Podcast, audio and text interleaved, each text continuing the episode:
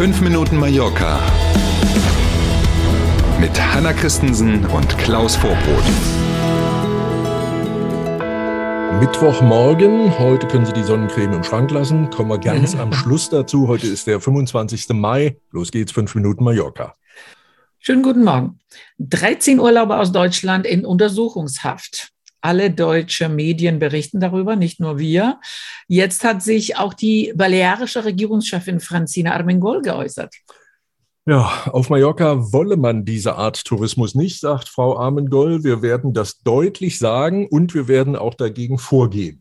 Ähm, so sinngemäß hat sie sich ausgedrückt. Inzwischen melden spanische Medien, dass die 13 Männer, die aus dem Raum Münster stammen sollen, erst wenige Stunden bevor das mit dem Feuer passiert ist, überhaupt auf Mallorca angekommen waren, weil die Zimmer im Hotel noch nicht bezugsfertig waren, sind die Herren einmal losgezogen, offenbar dann direkt, wir reden über vormittags, in eine Bar oder Kneipe oder was auch immer und als sie dann wiederkamen, so gibt es Zeugenberichte, jedenfalls waren sie schon stark angetrunken und dann ging die Party auf den Hotelbalkonen weiter mhm. mit, wir kennen das Ergebnis, dem Feuer, was da entstanden war. Das war übrigens, die Feuerwehr wurde alarmiert 15 Uhr irgendwas. Wir reden also nicht über spät in der Nacht, sondern Offenbar ja. haben sich die Herren tatsächlich tagsüber so abgeschossen, ja. ähm, dass sowas dann passieren konnte. Und ja, dann der Rest der Geschichte ist ja bekannt. Ne? Hm.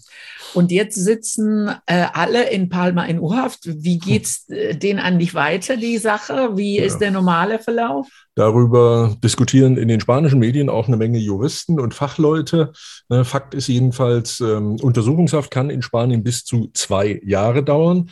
Es gibt aus der Vergangenheit auch ein paar Ausnahmefälle, da ging das sogar länger, deutlich länger sogar.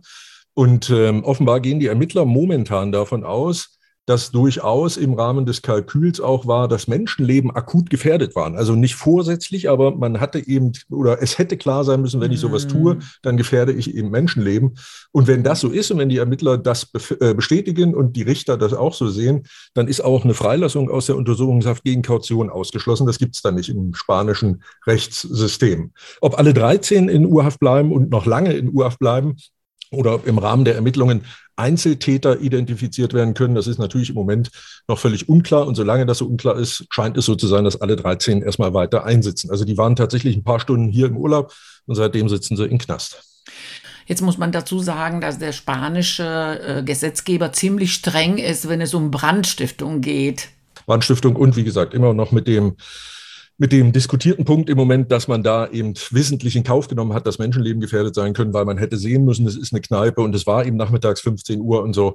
Ähm, ne, das sieht momentan nicht besonders gut aus, sagen wir es mal so. Themenwechsel vor dem letzten Spieltag der Saison hat Atletico Baleares den Trainer gefeuert. Schon wieder. Eloy Jimenez, ähm, der hat erst im Februar seinen Job angefangen. Irgendwo habe ich gelesen, online in irgendeiner Zeitungsausgabe, dass es ja eigentlich gereicht hätte, wenn er sich ein Hotelzimmer genommen hätte. Eine Wohnung hätte man gar nicht gebraucht für die kurze Zeit. ne? ähm, nun ist schon wieder Schluss. Ja, genau. Ne? Im Februar angefangen, jetzt ist schon wieder Schluss. Ähm, der neue Trainer, der war schon mal Trainer, und zwar der Vorvorgänger von dem, der jetzt gefeuert wurde, und war zuletzt jetzt als Assistent beim Sportdirektor tätig.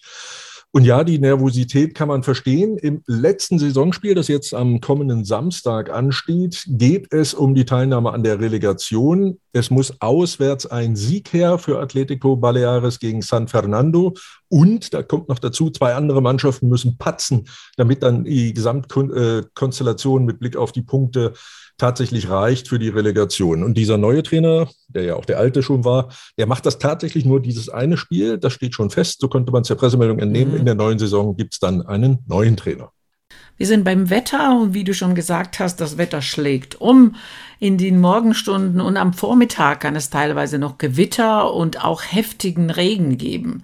Ab Mittag wechseln sich Sonne und Wolken ab und es gibt vereinzelte Schauer. Und es wird heute deutlich kühler, 22 bis 24 Grad. Ab morgen soll es dann aber schon wieder sonnig und wärmer werden. Na bitte, wenn es mal nicht regnet, Fenster aufreißen, mal kräftig durchlüften. Dann ist ja vielleicht ganz gut, wenn es mal einen Tag über ein bisschen kühler ist. Und wenn das dann ab morgen wieder besser wird, dann stecken wir diesen Mittwoch so weg. Wir wünschen einen schönen selben und freuen uns auf morgen früh. Dann sind wir wieder da. Kommen Sie gut in den Tag. Bis morgen um sieben. Tschüss.